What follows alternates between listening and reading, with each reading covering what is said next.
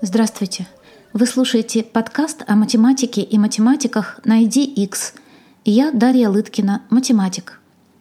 Этот эпизод не про Гаусса, хотя я обещала про Гаусса.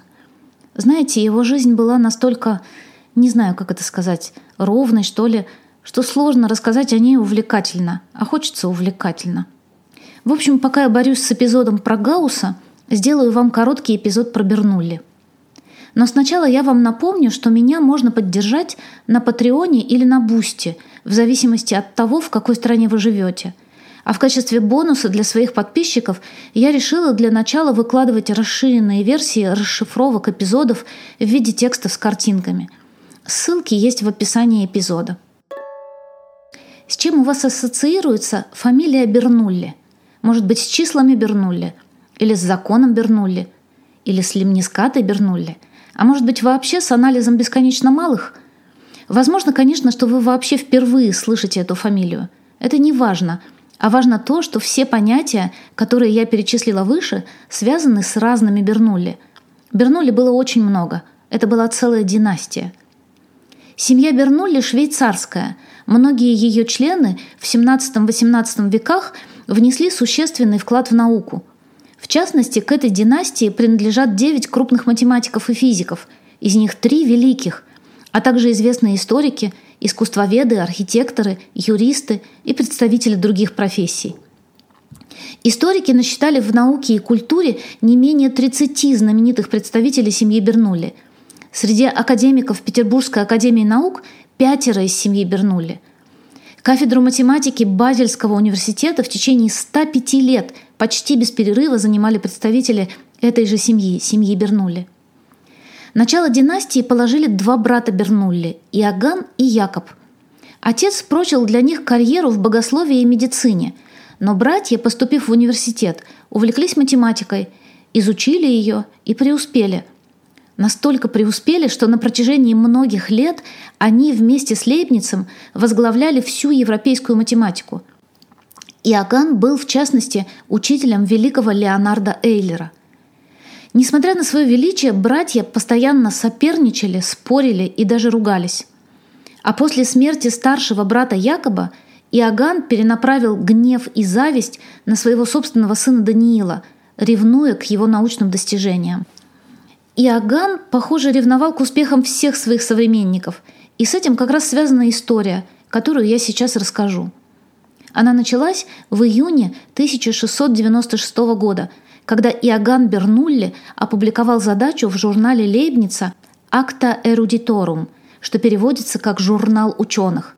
Этот журнал выходил целиком на латыни, поэтому я, пожалуй, не буду вам приводить цитаты на языке оригинала.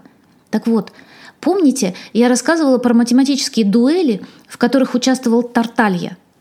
Желание победить на поле боя никуда не делось – но само это поле боя переместилось на страницы степенных научных журналов. И как и раньше, такие соревнования могли создавать или разрушать репутации, как заметил сам Иоганн в предисловии к своей задаче. Доподлинно известно, что едва ли найдется что-либо сильнее побуждающее благородные и изобретательные умы к трудам, ведущим к увеличению знаний, чем постановка трудных и в то же время полезных задач, посредством решения которых, как никаким другим путем, они, благородные изобретательные умы, могут достичь славы и воздвигнуть себе вечные памятники для потомков. Задача Иоганна была очень красивой. Представьте себе две точки, назовем их А и Б, на разной высоте над землей и не лежащие одна прямо над другой. А теперь представьте себе любую кривую, соединяющую эти две точки, как горка – Безусловно, существует бесконечное множество таких горок, прямая линия или дуга окружности, или любой извилистый путь. И теперь представьте себе мячик, который катится из точки А вниз к точке Б по этой кривой. Время, за которое мяч достигнет точки Б, зависит от формы кривой. Вдоль какой-то кривой он будет спускаться быстрее, а вдоль другой – медленнее.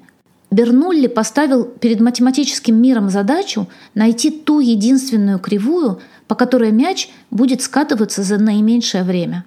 Он назвал эту кривую брахистохроной от греческих слов «брахистос» – «кратчайший» и «хронос» – «время». На первый взгляд кажется очевидным, что эта кривая должна быть просто прямой, соединяющей А и Б. Но Иоганн сам сразу предостерег от такого упрощенного подхода. Он пишет так. Во избежание поспешных суждений, хотя прямая АБ действительно является самым коротким путем между точками А и Б, тем не менее она не будет являться самым быстрым путем. Но нужная нам кривая хорошо известна геометрам. Я назову ее, если никто другой не откроет ее до конца этого года.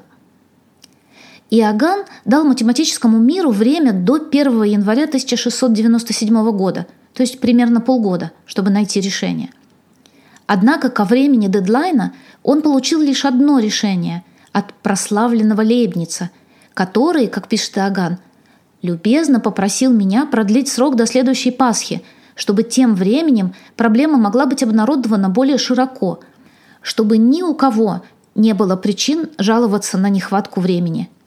Я не только согласился с этой похвальной просьбой, но и решил сам объявить о продлении – и теперь буду с нетерпением ждать, кто возьмется за этот прекрасный и трудный вопрос и после столь долгого времени, наконец, овладеет им.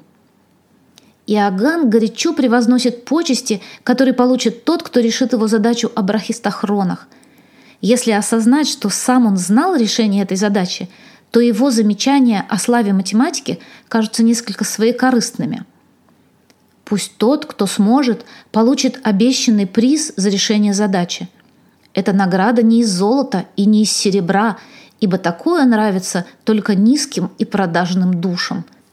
Скорее, поскольку добродетель сама по себе является самой желанной наградой, а слава – мощным стимулом, мы предлагаем награду, более подходящую человеку благородных кровей, а именно честь, похвалу и одобрение – эта цитата звучит так, будто Иоганн готовится к очередной победе над бедным Якобом.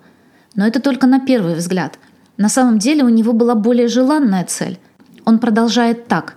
«Столь немногим удалось решить нашу необыкновенную проблему, даже среди тех, кто хвалится тем, что с помощью специальных методов они не только проникли в самые глубокие тайны геометрии, но и чудесным образом расширили ее границы – хотя их золотые теоремы, которые, по их мнению, никому не известны, были опубликованы задолго до них. О, это уже был совершенно недвусмысленный намек. Золотые теоремы, о которых он говорит, отсылка к методу касательных или флюксий Ньютона, а сам Ньютон и является объектом насмешек Бернулли. Ньютон, как вы можете знать, оспаривал научное первенство Лейбница в создании дифференциального исчисления – утверждая, что владел им задолго до соответствующей публикации Лейбница. Затем, чтобы не оставлять сомнений в явном характере своего вызова, Иоганн вложил копию сообщения с формулировкой задачи в конверт и отправил ее по почте в Англию.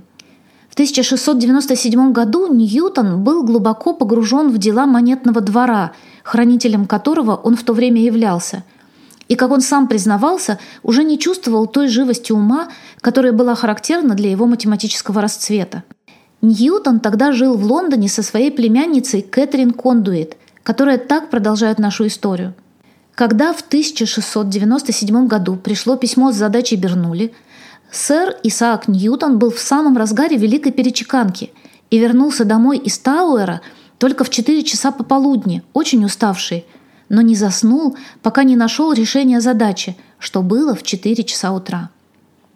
Даже в преклонном возрасте, Ньютону было 55 лет, и уставший после суматошного рабочего дня, Исаак Ньютон одержал победу там, где потерпела поражение большая часть математической Европы.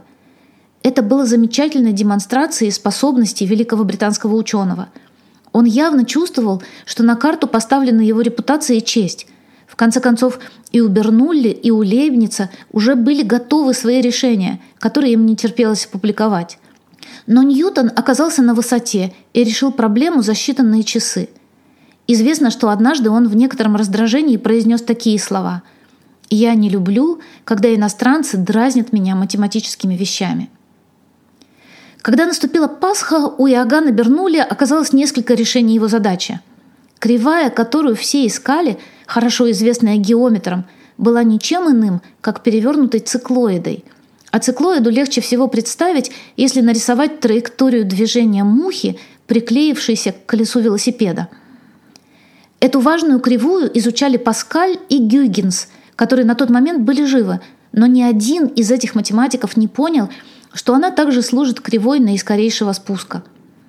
Иоганн писал с характерным пафосом – вы обратитесь в камень от изумления, когда я скажу, что именно эта циклоида Гюйгенса и есть наша искомая брахистохрона.